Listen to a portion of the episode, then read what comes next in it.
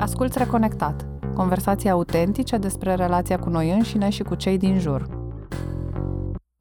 Ceva la care eu mă gândesc foarte mult în ultima vreme este cum facem să păstrăm ceea ce am câștigat în pandemia asta? Cum facem să ducem mai departe lucrurile bune pe care le-am dobândit? O mare anxietate a mea fiind legată de faptul că aud și văd foarte mulți oameni din jur care au tendința și vorbesc despre a reveni la normal, la ce era înainte și pentru mine asta nu, na, nu, nu este neapărat un, un scop, adică mie mi-e frică să revin. Da, înțeleg foarte bine ce spui. Nici pentru mine. Eu încerc să-mi instaurez ritualuri. Adică cred că coping-ul a fost așa day by day, instaurând un ritual pe care personal îmi propun să-l păstrez. Adică aceste două ore zilnice acordate mie și corpului meu mi se pare o chestie pe care de fapt ar fi trebuit să o fac de mult. Am avut pur și simplu niște blocaje în acest sens și de asta nu am făcut-o și acum eu, eu a fost oportunitatea să se instaureze ritualul, chiar așa și să văd și beneficiile concrete, să am satisfacția rezultatelor concrete pe care am avut timp să le văd. Da, nu știu, eu n-am neapărat fantezia asta cu întorsul la o normalitate. Mi se pare că realitatea sau normalitatea, orice ar însemna, nu are cum să fie la fel după o experiență de genul ăsta. Trăim o traumă colectivă și individuală în același timp ok, că putem să o maximizăm, că putem să o transformăm într-o oportunitate din anumite puncte de vedere, e o chestie, dar pe de altă parte cred că trebuie să și acceptăm că lucrurile se schimbă.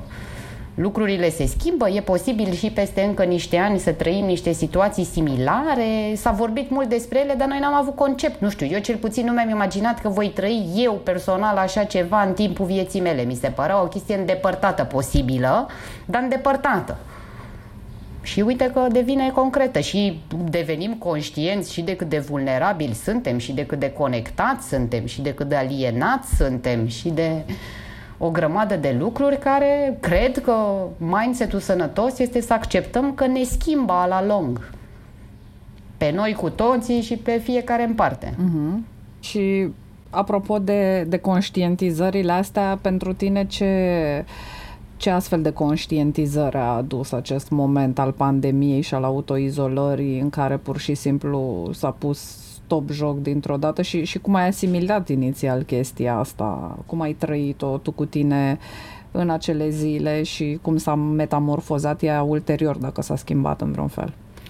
Mai on the downside, precaritatea condiției și vulnerabilitatea economică și profesională. Deci era o chestie pe care o știam, dar nu mă izbise niciodată destul de tare sau uh, într-un context în care să fie explicit vorba despre asta. Deci faptul că mi-am dat seama că am ajuns la 35 de ani să nu dețin nimic, să nu am un job stabil, pentru că asta e natura meseriei, adică nu și să văd uh, consecințele acestor decizii și să-mi pun serios întrebarea dacă sunt pregătită și dacă i-a asumat un astfel de timp de viață sau trebuie să schimb ceva fundamental, asta a fost, cred că, chestia care mi-a creat cea mai multă anxietate în uh, prima perioadă și la un moment dat, așa cum a fost și cu corpul, am luat o decizie și am zis, băi, e clar, nu, eu nu sunt fundamental, o structură super flu, și nici poate destul de artist așa în sensul romantic al lucrului cât să zic da, eu pot să accept genul ăsta de viață la long.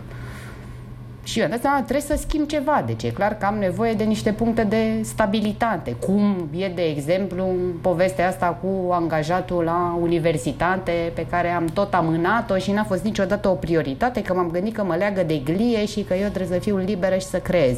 Și acum am dat seama că a fost o imaturitate din partea mea să mă gândesc că într-o societate ca asta, având tipul de discurs artistic pe care l-am, îmi voi permite a la long sau la un moment dat se va produce acel declic, acel salt de nivel care îmi va permite să fac doar asta și e o chestie de orgoliu dacă dacă vrei. Trebuie să folosesc multitasking-ul, trebuie să folosesc faptul că am mai multe skill-uri și dacă primii 10 ani de meserie, că paradoxal, asta e foarte interesant, fix acum se fac și 10 ani de când am terminat facultatea, adică oricum era un checking point cumva.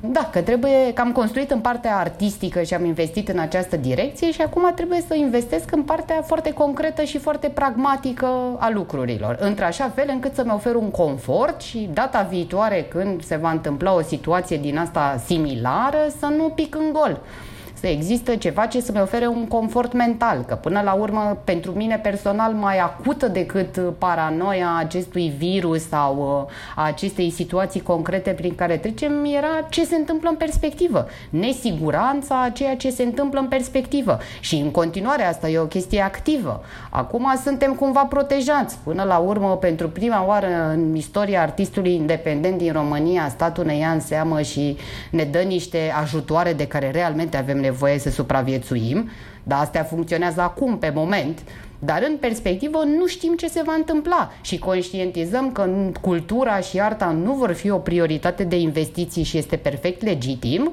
și trebuie să găsim niște căi de supraviețuire cu ce putem fi utili societății și cum putem să ne asigurăm un minim confort financiar a la long. Adică asta pentru mine a fost chestia cea mai mare. Pe de altă parte, din punct de vedere personal, iarăși a fost o perioadă de reevaluare. Inițial m-am gândit că o să înroșesc liniile de telefon sunând o grămadă de oameni din trecutul tumultos, pe de altă parte aia a fost așa o chestie de prima săptămână și după aia s-a reorganizat cumva ierarhia, s-au reorganizat prioritățile. Mi-am dat seama care sunt lucrurile care contează, care sunt oamenii care contează, care sunt relațiile care contează.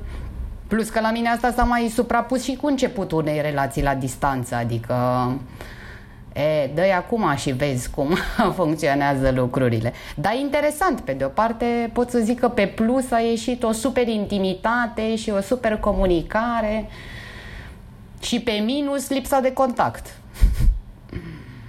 Deci cam astea au fost pentru mine așa capitolele majore de reevaluare și în același timp anxietate, repet.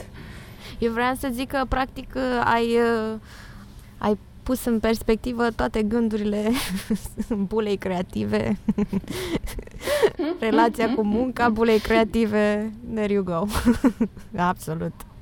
Nu? Da, da, da, da, da, da, da, cred. Deci asta am... Uh a fost o chestie care m-a măcinat foarte tare și pe care am regăsit-o în măcinările majorității oamenilor din jurul meu, pentru că și asta e o chestie că noi trăim într-o bulă și tot dăm unii de alții și atunci ne tot pasam anxietate, adică se liniștea unul, se agita celălalt și făceam terapie reciprocă zicând ok, o să găsim soluții, ok, nu putem să punem acum, n-am ce să fac acum. În afară de a scrie aplicații până îmi cade mâna, într-o perioadă în care nu mă simt fertilă creativ, adică nu dau pe afară, nu e că îmi doresc neapărat să fac ceva și am o super idee, ci pur și simplu îmi calmez anxietatea că nu vreau să mor de foame după ce se oprește această perioadă, da, mi se pare că e o, e o chestie prin care suntem mulți care am trecut.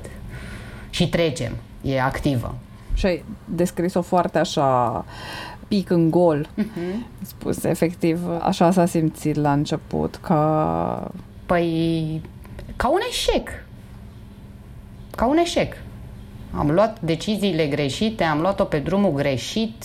De ce sunt printre cei mai loviți? Adevărul e că noi am fost și suntem printre cei mai loviți de această chestie, și pe termen scurt și pe termen mediu-lung într-o perioadă în care oricum domeniul era vulnerabil, într-o perioadă în care oricum bugetele scăzuseră, într-o perioadă în care s-a terminat cu angajările. Suntem o generație care pionierează un alt mod de a face aceste meserii și uh, cred că acum ne-a lovit responsabilitatea acestei chestii și că, pe de-o parte, este datoria noastră față de noi înșine să depunem niște eforturi la nivel sistemic pentru a schimba lucrurile și pe de altă parte există o responsabilitate super personală de a ști să te ajuți. Știi că în cultura occidentală artistul nu are o problemă cu a face și alte joburi.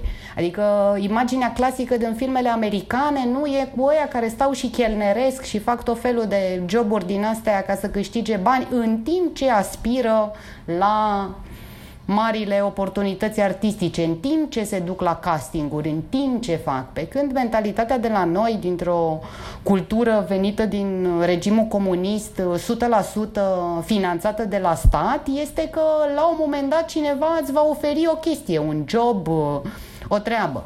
Și tu stai și te concentrezi pe tine ca artist, ceea ce e eronat în ziua de azi. Dar în același timp, pentru că am fost educați în acest sens, este și frustrant.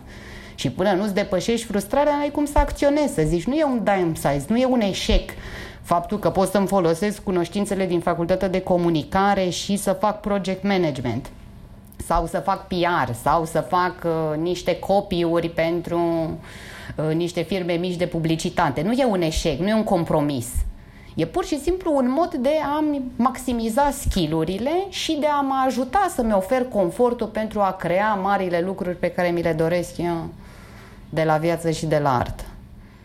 Cred că mult din ceea ce mă chinuie și pe mine în momentul de față este faptul că ne, ne definim în continuare, în subconștient, poate nu cumva în concret, în conștient, dar în subconștientul nostru cred că ne autodefinim prin niște linii care nu au fost trasate de noi. Definiția noastră despre succes undeva deep down acolo este tot cea a părinților noștri. Așa este. Nu? Cum să n-ai tu, nu știu, un job uh, plătit sau cum să nu... Absolut!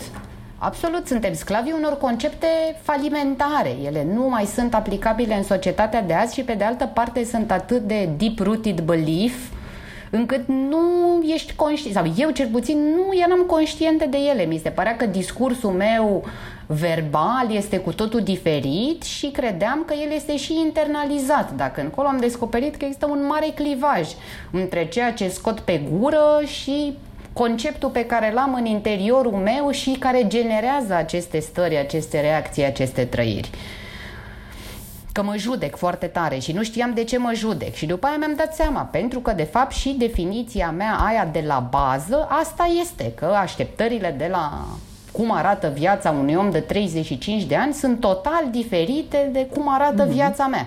Clar. Eu am simțit, de exemplu, nevoia în perioada asta să reiau terapia cu toată precaritatea condiției financiare, este o chestie de care am simțit nevoia. Am simțit nevoia de contactul cu un alt obiectiv care să mă ajute să fac puțină ordine în ceea ce mi se întâmplă. Da, clar.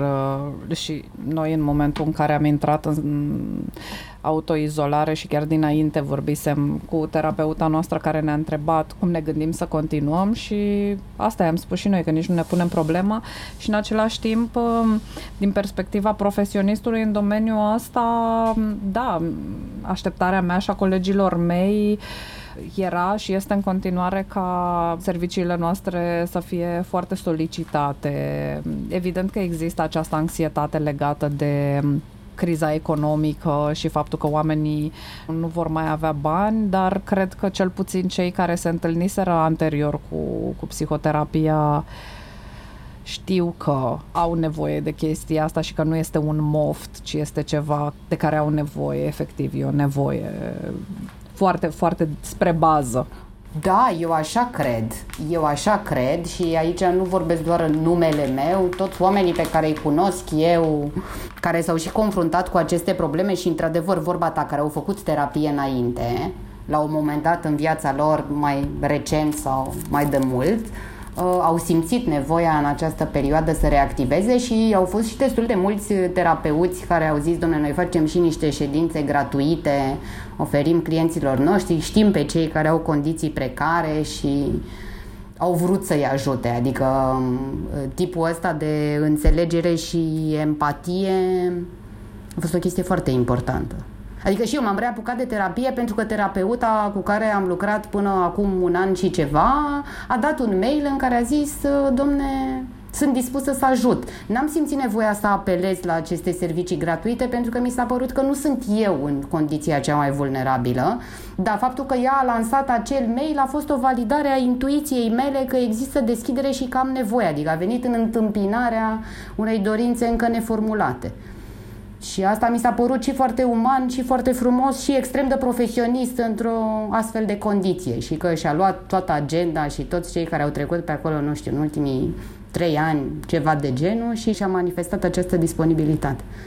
Da, e, e foarte tare când vezi că unii oameni văd uh, în meseria lor ceva mai mult decât uh, sfera profesională, știi? Și aici e, e vorba de, și de faptul că noi suntem o meserie umanistă și avem, avem nevoie să, să înțelegem asta ca atare, nu neapărat uh, niște fabrici de bani, în niciun caz n-aș, n-aș duce lucrurile atât de departe. Ai ascultare conectat. Acesta este un mini-episod înregistrat în timpul carantinei la câteva luni după ce am făcut primul interviu. Dacă vrei să asculti episodul inițial, intră pe reconectat.ro sau oriunde asculti podcasturi. Urmărește-ne pe Facebook și pe Instagram.